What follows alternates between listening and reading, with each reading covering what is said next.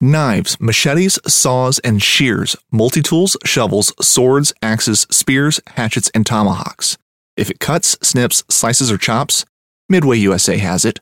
Find great gift ideas in our huge selection of pocket knives and other everyday carry folding knives.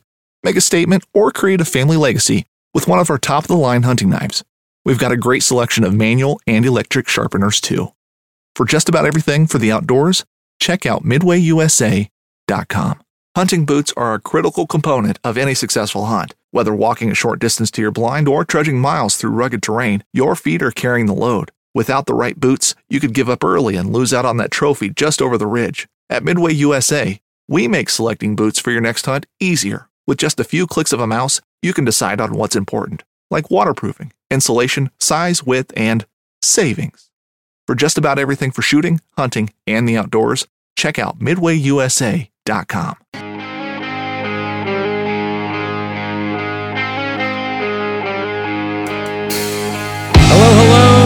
B&B family, this is Derek Somerville coming at you live, and with me today is the only man I've ever seen use pine needles as floss in the middle of the woods, Carl Mandrioli. I have done that before. I actually tried pine needles. That's funny.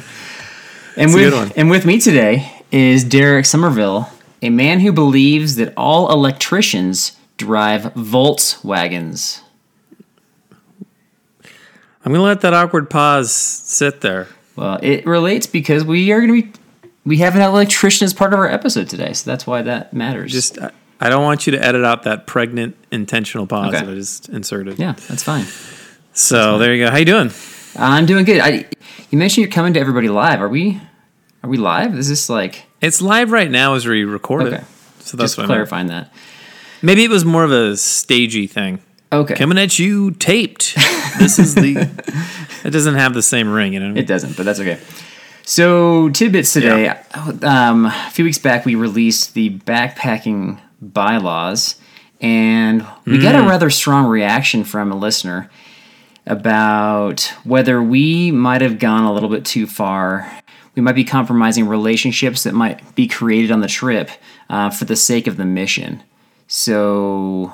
any thoughts on that? Interesting. I mean, it's always subjective, you know, like the decisions we make and what we do can always be taken a variety of ways. I think hopefully you and your group know each other well enough to know that things are meant in a good way. It's best for the group to succeed and not have major catastrophe. You know, and we're not perfect. So, and like we were talking about in that episode, there were things I think you and I could have done differently to avoid some of the things that we encountered. So we also mentioned towards the end, like just to allow a bit of grace depending on the circumstances. This particular listener's, I think the bigger beef was just, especially when you're going with kids, you can't just, you know, like be mission oriented all the way. There's got to be some flexibility built in, and we kind of already had an episode on bringing kids. So I feel like that was well addressed. This is more just with adults and kind of setting expectations. We've both been on failed trips and they're a bummer, and so we simply, I feel like we build stronger bonds through successful missions, if you want to call it a mission, than through failures. Certainly you can build through kind of overcoming obstacles, but I think it's the overcoming and then the success that kind of builds the most strength there. So anyway, interesting point, but that was one response we got. Okay. So we've got an interview today, and this is going to get a little bit deep, and this is going to get a little bit powerful. It's going to get real, but it's going to get real, and it's going to get good. A couple acronyms that come up during this interview, which I think most people know what PTSD is, post-traumatic stress disorder. And then our guest also mentions an acronym, FKT, which we've mentioned before, but it's been a while, fastest known time. Yes. He mentions that on a particular trail in the Great Smoky Mountains. So without further ado, I got a chance to catch up with a man known as Plug It In. That's his trail name, but he's also known by his real name, Benny Braden. So here we go. Thanks for joining us, sir. Yes, sir. No problem. Okay. Yeah, a man known for just epic hikes in the Great Smoky Mountains. You're from Eastern Tennessee. You're known for, I guess, also an epic beard. And, yeah. So our new tradition here at Backpacking Blisters, we're trying to start off every interview with just kind of a unexpected random question. So seeing as how you've got the epic beard, I thought I'd ask you a bearded question. Which bearded fellow would you most likely want to hike with? All right, I'm going to give you a list. Are you ready for this? I'm ready. Okay. I've got Cy from Duck Dynasty, James Harden from the Houston Rockets, the Tom Hanks character from Castaway, and Dumbledore from Harry Potter. I like Dumbledore a lot. Really? I would not have expected that. But I think Cy would just be an absolute blast. You never know what he's going to say or what he's going to do. Right. So it might be, I mean, I'd probably spend more time trying to keep him from falling off the trail. Right. Kind of having these squirrel moments, you know. And, yeah, I would guess that if he got ahead of you or behind you, he would be heading down the wrong trail at points. Yeah, I'd have to have him in front of me so I can keep an eye on him. Okay. But yeah, it has to be Cy. Yeah, okay. Hands down. I mean, because hikes have to be interesting. For sure. No, I know. And that's our group of characters. We always have just crazy characters going that could head down the wrong trail, actually. But yeah, I love them. So yeah, I actually agree with you on that. That's who I would choose as well. Perfect. Do you think Cy would be up for the miles that you do? No. I'd probably have to carry him. I'd have to carry him. Yeah. Or knowing Cy, he would probably arrange somebody to pick him up via horseback and carry him on down the trail a little bit and then drop him back off. Right. And then he would ask you, why are you going so slow? Exactly. Jump on me like, man, why are you going so slow? Yeah. And then probably order takeout too. Yeah, actually, that doesn't sound too bad when you're out there. If you could get somebody to deliver or, exactly. For sure. That's funny. Yeah. Yes. All right, so you're known as Plug It In, and that's your trail name. And so what's the story behind that? Well, I'm from a little bitty town in East Tennessee called Oliver Springs. Now, okay. It's small, but, you know, a lot of people, just like in little bitty hometowns everywhere else, everybody has nicknames for everyone. And since my electrical contracting business that I do for a living is called Plug It In Electrical Service, everybody there just calls me Plug It In. And way back whenever I was getting ready to, I was considering a through hike on the AT, I had, you know, given that some thought of, what's my trail name? I was worried about someone picking a trail name for me being something ridiculously stupid that I would not want to respond to anyways. But a mixture of that, and I wore a T-shirt on a section hike as I was kind of prepping. And another hiker had seen me, and he started calling me Plug It In. So I just took that as an omen that, okay, this is what I'm supposed to go by. So henceforth the name Plug It In. So as a result, do you prefer, like for all of your electronic gear that you bring out, I don't even know what gear you bring, but assuming you've got some electronics out there, do you prefer items, in order to charge them, do you prefer plugging them in, or do you prefer the battery replacement? Plugging them in. Yeah, all right. I'll carry like an Anker battery pack depending on my trip. Will depend on the size of Anker I carry. Okay. But all my stuff, my GoPro, my phone, things like that, will plug into those items to charge up. So I like that.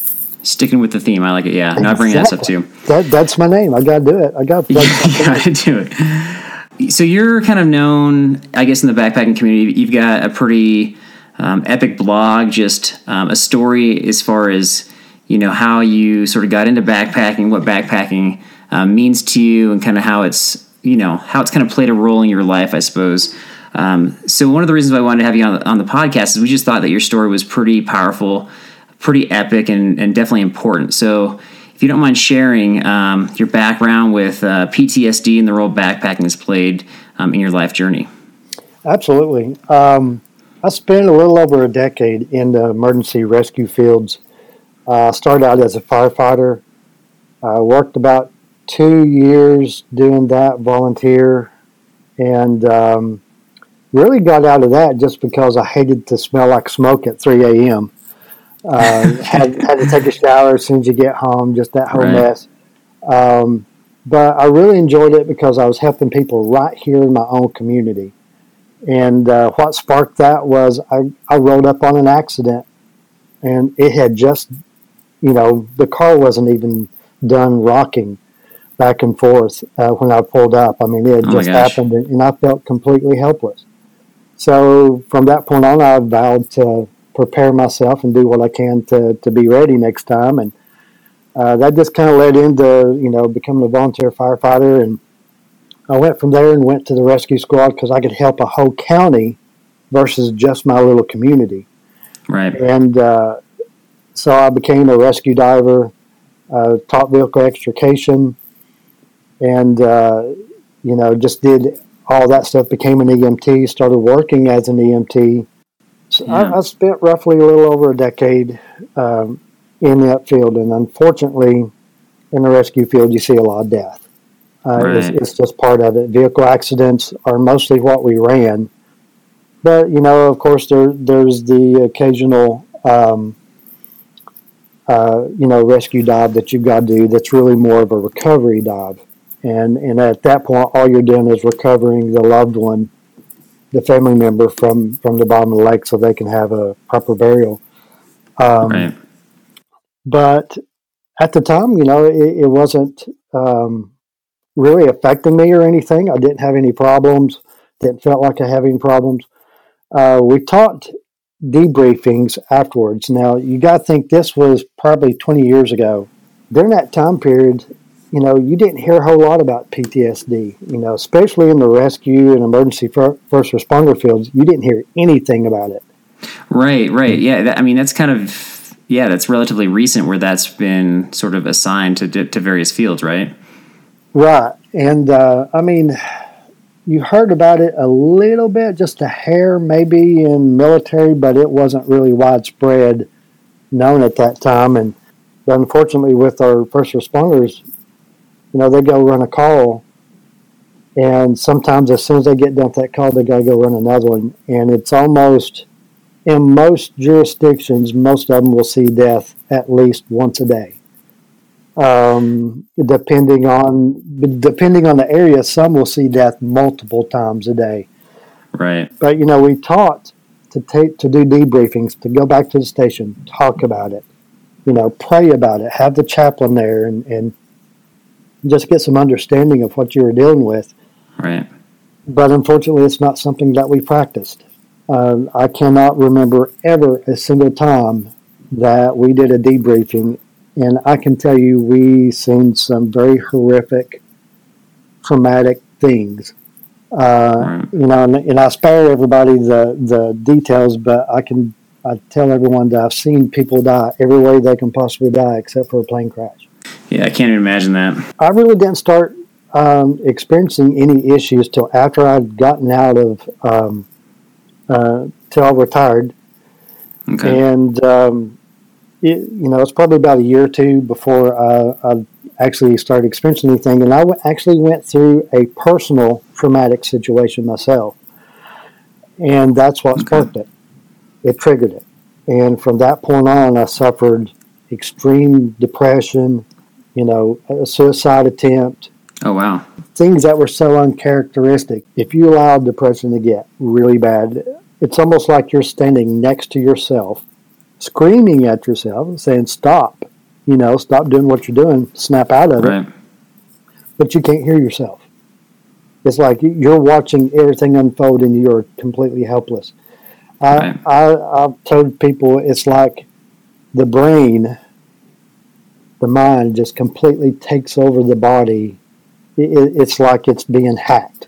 In modern day terms, your brain is being hacked, and it's being fooled into thinking of a false reality.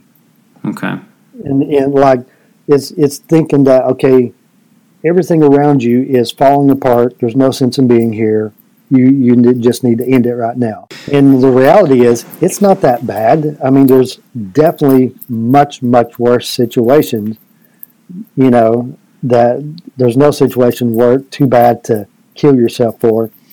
But it's like your mind is just really so fogged up that you can't think clearly, and you are being led to believe that, you know, this is the only result that can fix all this. Right. Like when you're like kind of now probably looking back on it, you can see things quite objectively and say, yeah, like that was really not as bad as it may have seemed. But in the moment you're going down that dark path, and it's, oh yeah, it was nowhere near as bad as to what warranted that, which nothing warrants to take your own life. Right.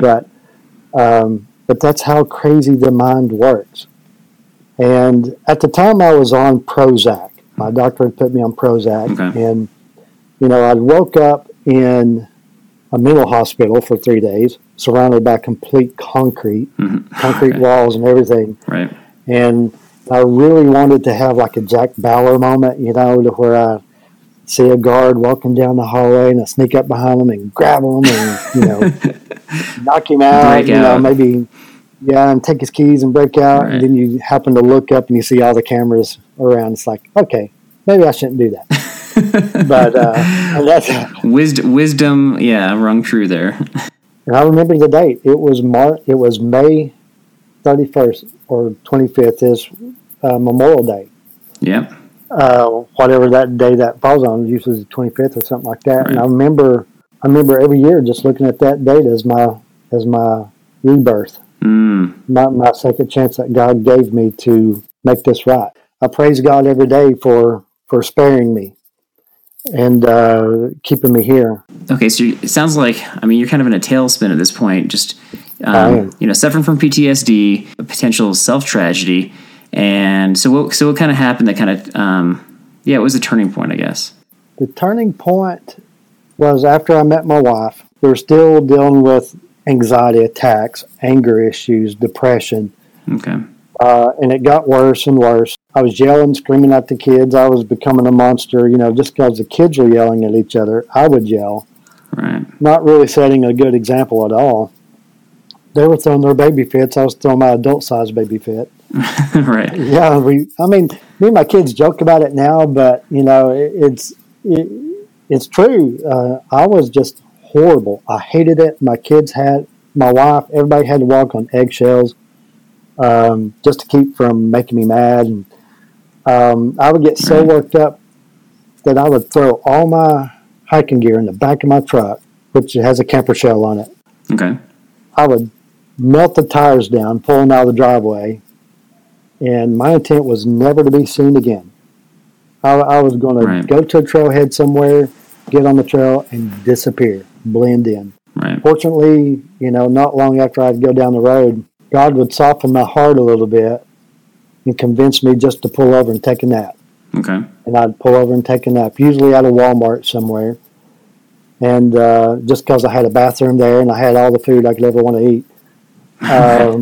But I still couldn't stand to be around people. I mean, my nerves were just wrecked at that point. About 24 to 48 hours, I'd be okay.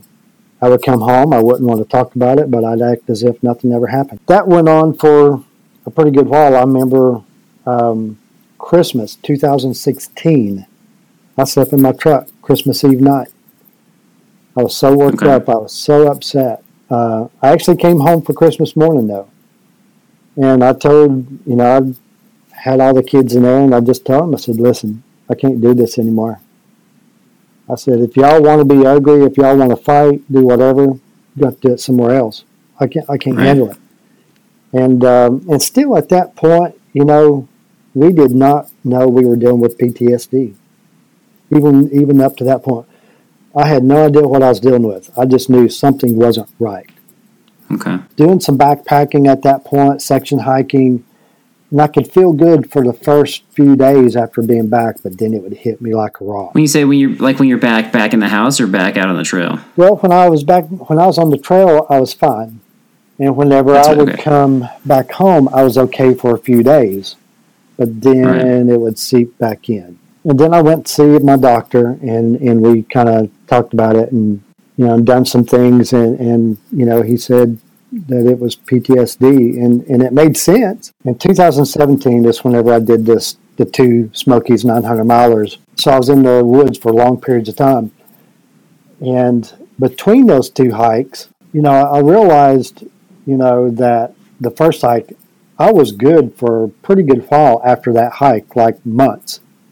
I was not getting upset, which my wife was doing a great job with keeping the girls kind of settled down. My kids, I've got three teenage girls that love drama. Okay. So that's their job. That love drama. Yeah, that's their job. They love drama. She did a good job of squelching a lot of that and keeping okay. that down. And so that worked. On my second 900-miler, I was walking. Now, whenever I'm hiking, I pray a lot. I pray a whole okay. lot. I pray while I'm walking down the trail. Just like God's, just like they're walking right next to me. We're having a conversation, and it's pretty interesting when you come up around other hikers, and they see you sitting there just chit-chatting away, and there's nobody sitting next to you. Right. And you get some really right. interesting looks, but, you know, that's okay. It kind of keeps them moving. They don't want to really, they don't want to hang out with someone that's hearing voices or talking to themselves. And there's no Bluetooth headset in, so they yeah. they noticed that. Exactly. Right? It was on that hike. I remember where I was at. I was hiking on Hazel Creek Trail in the Smokies. You know, I was just kind of talking through everything, you know, everything going on. And it hit me like a sledgehammer. It came to me that what was causing my attacks, and it was high stress. And what's ironic about that, okay. when I was out on the call, you know, extricating someone from the vehicle, and you got all this chaos, you know, all the noises, the smells, everything, just it's usually in the dark, it's usually raining, you know, it's just really crazy, you know, you're trying to gather bearings and everything. It was in that situation, you know, you're dealing with high stress, that I was actually the calmest when I was in rescue. Mm-hmm. I could think through things clearly. I could work my way through the problem, extricate the person from, you know, from the vehicle, no problem, and, you know, and do just fine. Years down the road, it became an issue where high stress was actually triggering my panic attacks and anxiety attacks. Okay. So that was where that was where it really went and changed everything, you know. That was, to me, the biggest turning point. Once I figured out what that trigger was, you know, I'm able to control that, and I can chill out, walk away, you know, and maybe it's time to go for a little bitty hike. A little bitty one, or 900 miles. 200, 400, 900 miles, whichever. And so you feel like I guess this is kind of two sides to it, is you're taking yourself out of the high stress environment by kind of, I guess going into the backcountry or going into the wilderness, and then you're taking advantage of that time by really addressing the spiritual side of things and praying through what's been going on in life. And so that kind of is it fair to say it kind of diffuses a lot of things? Yes, it absolutely does. Okay. So. And that, you know, that just making that reconnection with God and just listening. Okay. Because, I mean, every day-to-day stuff, we're out here working. Yeah, we're praying. But we got so many distractions every day, you know, that it's easy to shut God out. It's easy to not hear what he's trying to tell you. When you're out there, he's got your undivided attention. Yeah, and we're actually going to address this in an upcoming episode. I think that a lot of folks are actually starting to bring some of those distractions out into the backcountry, but I think it's kind of to... Kind of like what you're saying, kind of to our own detriment. You want to, part of the purpose of being out there is that solitude. And whether that's with another, you know, person or group of people, there's definitely time when you're not talking and when you have nothing but to look around and to reflect and to pray at times. Mm-hmm. So, well, thank you for sharing that. I mean, you were pretty open and transparent with just all the struggles that you had kind of leading up to where you are now. And obviously... Well, just, I don't know. It's funny when we see movies, we always see like, you know, one sort of event like occurs and then problem solved, but that's not really how life works. Like, you know, we're always a work in progress and, you know, learning about ourselves and about, everything. Exactly. You know, and I decided to dedicate my blog, plugitinhikes.com, you know, once a month, maybe a couple times a month, doing an article on PTSD in the first responder field. And I've got so many friends that are reaching out to me that are in the field that say, hey, I deal with that too. You mind if I share my story? And so it's encouraging others to step up and take that leap of faith and tell their side of it. And my wife came to me one day and said, I've got your next blog post. And I wasn't sure if I wanted to hear it or not. From her perspective, exactly, right? Exactly, from her perspective. And she gave it to me to read. And I think within the first couple of sentences, I was bawling like a baby. Oh, wow. It was that powerful. I could feel her pain. I could feel her anguish. I could feel her dedication to her family and not willing to give up. And just hang in there, and just her plea to God to do something to help. And it's the most powerful blog post I've ever read in my life.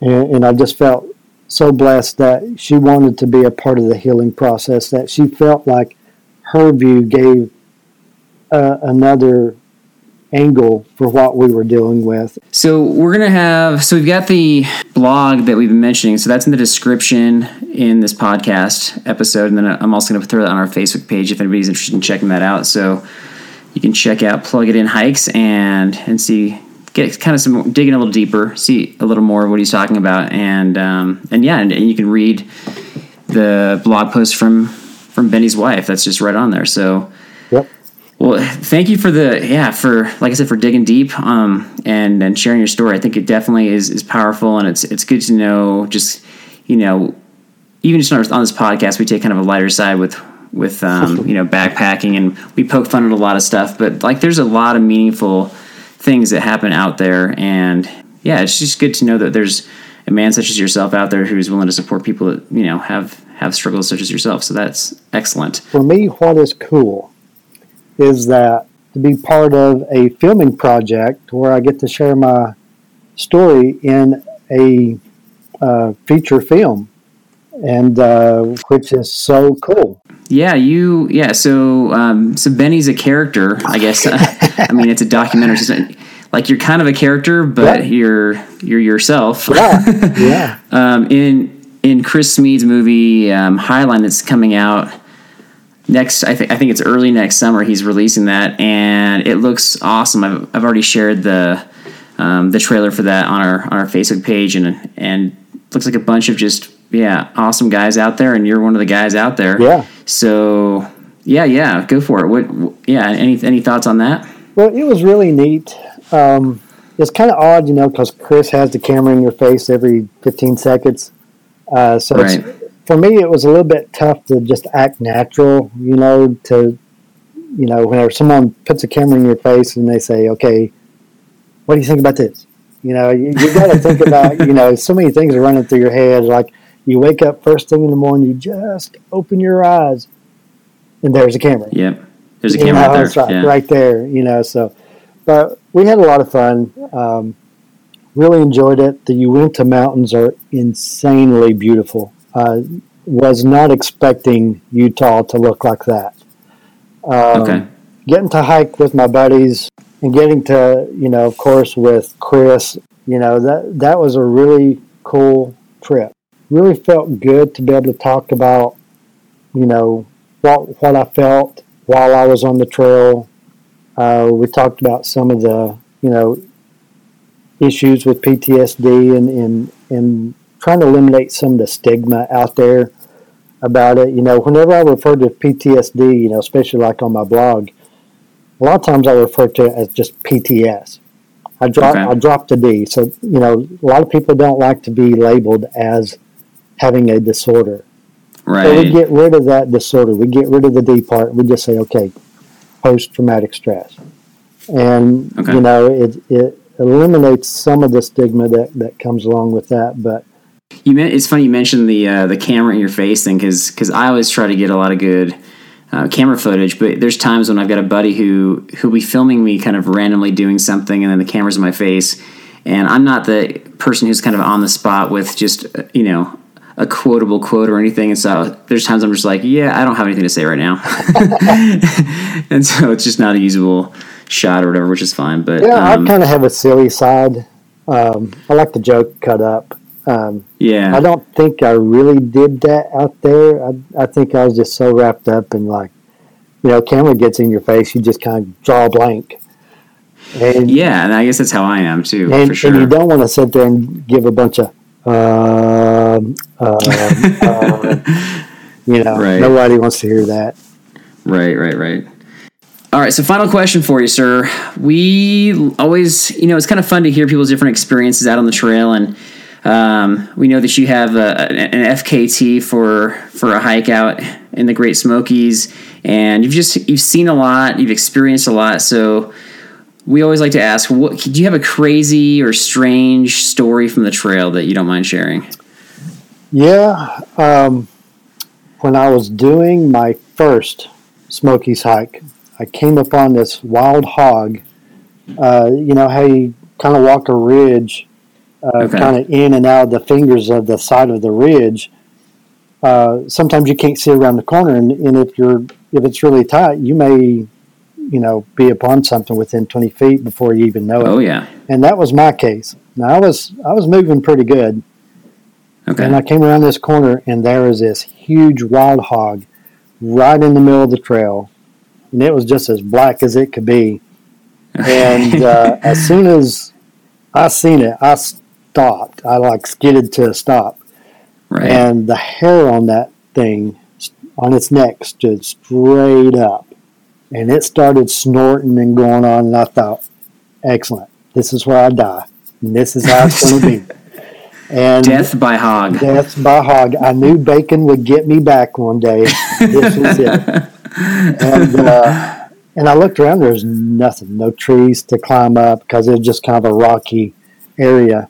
My first thought, like, because I've never had this experience, is I'm thinking, like, I'm putting my pack down in front of me as, like, a shield. So, well, I mean, I've got the Z-Packs haul, arc haul. And that's expensive equipment. And, you know, I'm going to let that boar eat me before I let it touch my gear.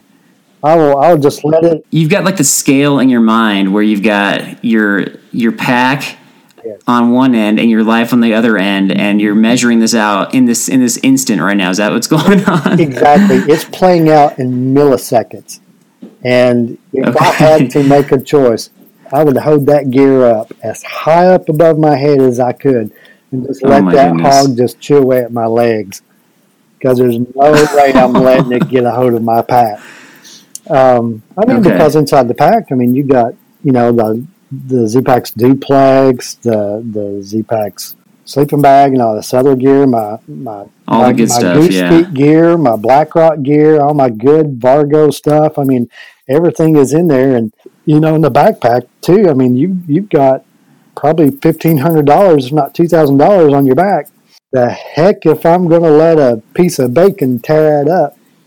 But, but yeah, that was a freaky moment. So I just stood there, very still. And my thought was, okay, if it comes at me, I'm just going to try to jump to the side real quick and make a run for it, even though they can outrun me like crazy. You know, still as a theory in my head, that's the best I could come up with on a second's notice. Okay. But yeah, it was a good crazy moment. Fortunately, the hog did jump towards me a couple of feet, but then turned and ran the other way. I was just sitting there thanking God for every bit of it. And I did not promise that I'd never eat bacon again in that process, though. Okay. So I still have bacon. So fortunate for you and your gear and your ability to eat bacon. So yes, victory all around. Yes, yeah. The gear was spared. I was spared. And I still eat bacon to this day.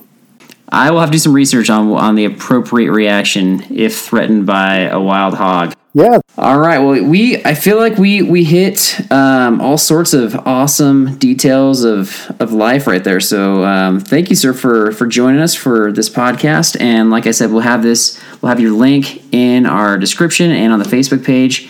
And it's an honor for us to be able to interview you and for you to join our podcast. So thank you for your time. Yeah, thank you for having me and allowing me to share my story. It's a great privilege and it's been a lot of fun.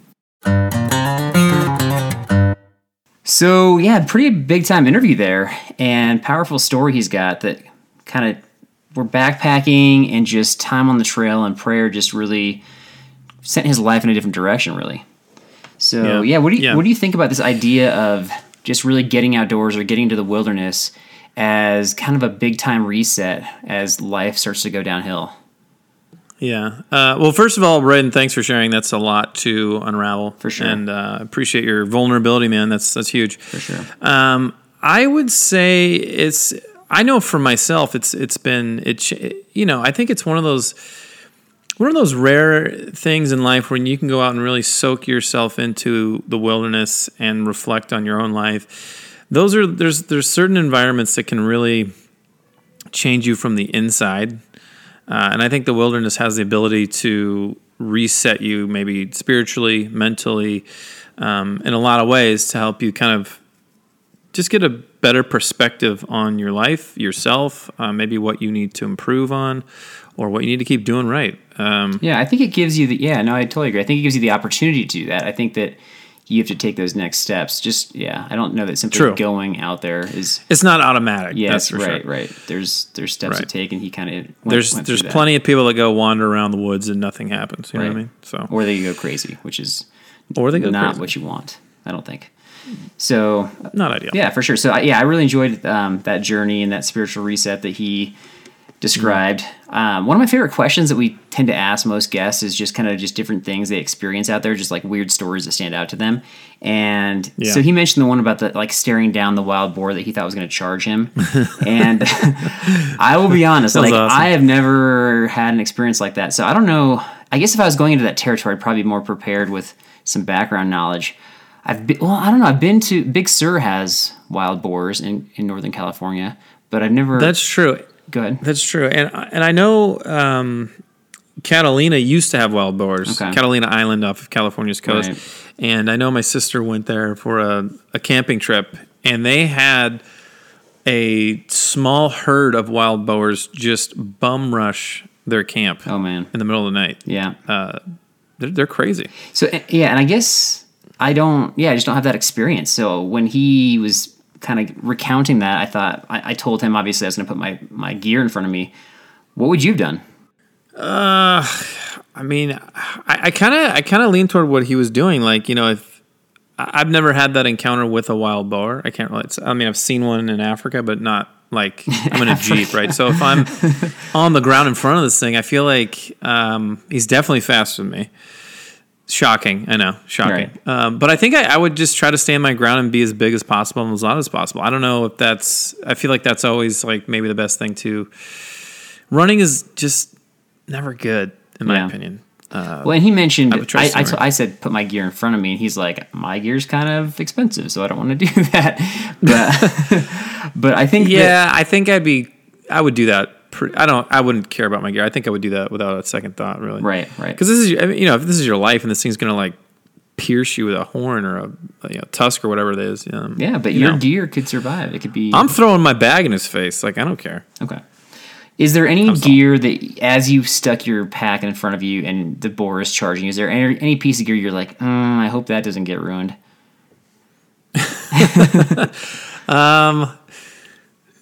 I get it sounds really lame to say this, but like I think it's mainly like the phone or the camera. Because, yeah. I'm with you.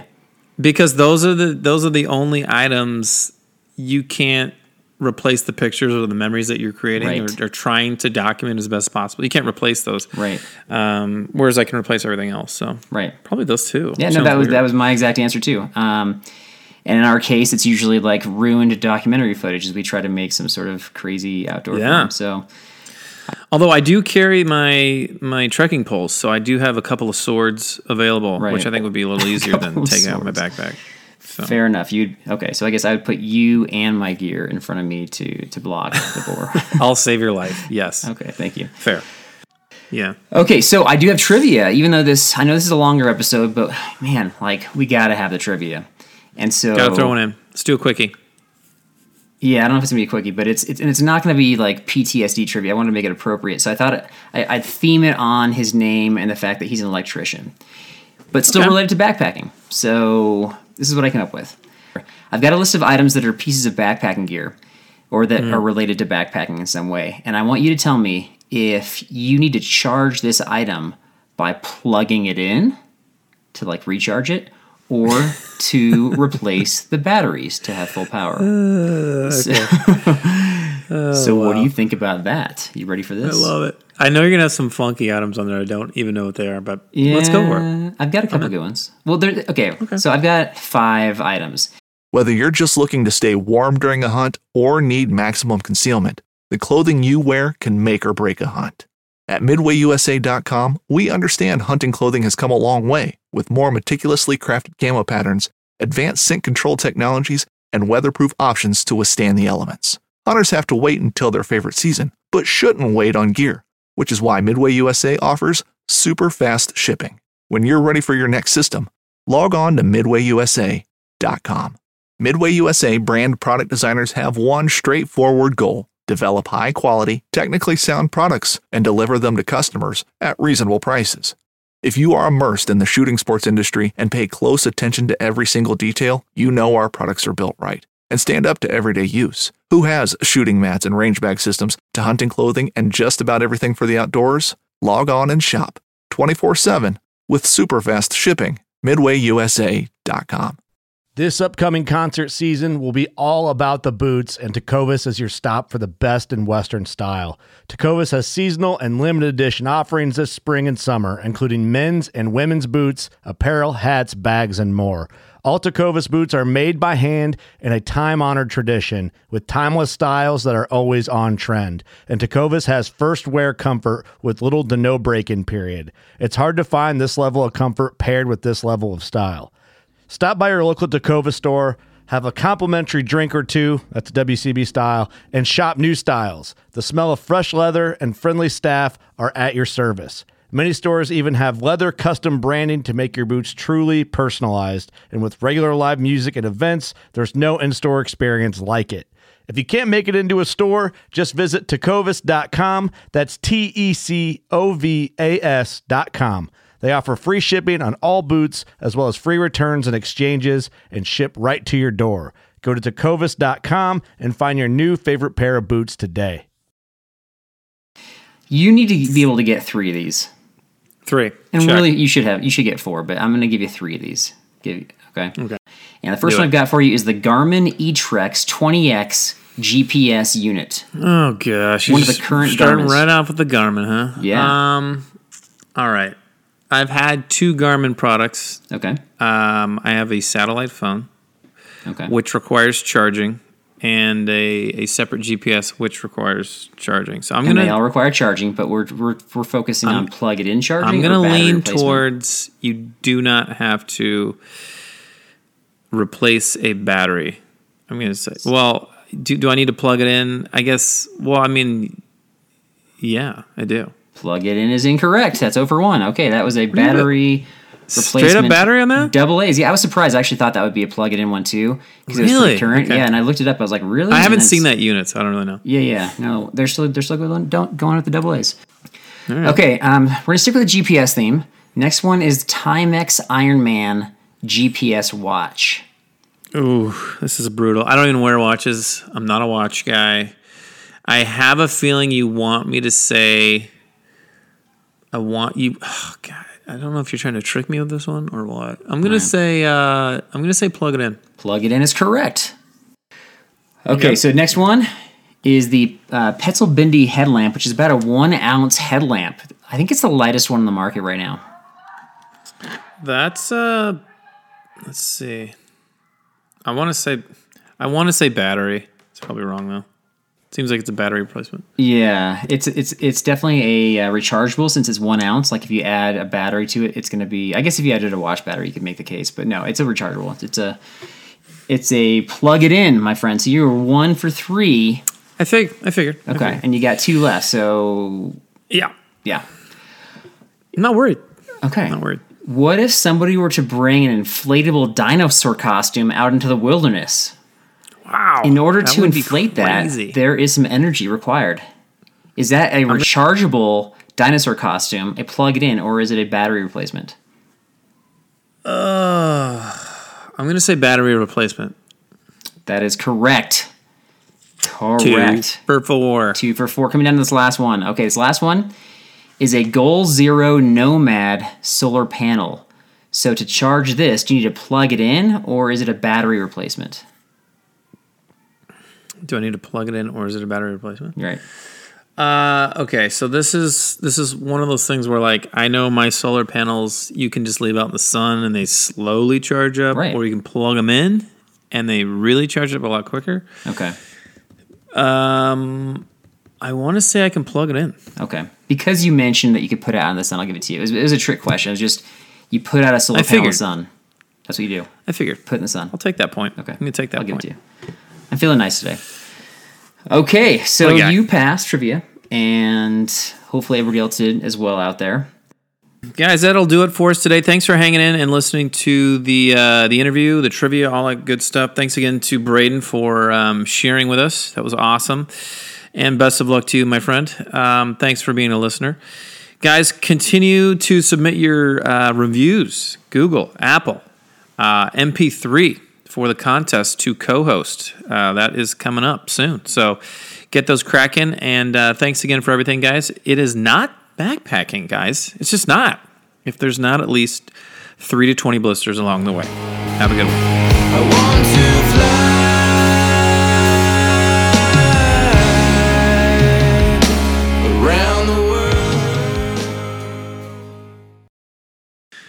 Oh, you know what Carl didn't realize is there's something else he forgot that he needs to plug in. Okay. And this is something, it's a little more from the heart. You know, it's a little more in depth. He needs to plug in his attitude. Okay. Because his attitude drains and it gets really sour after a long, hard day. And especially if there's rain or hail and he gets cold, as we all know he does, and his shoulders get sore, he's going to recharge and plug in that attitude adjustment. And that requires usually a back rub from me and some hot chocolate. I'm Will Cooper, host of Hunt Stand's Make Your Mark podcast.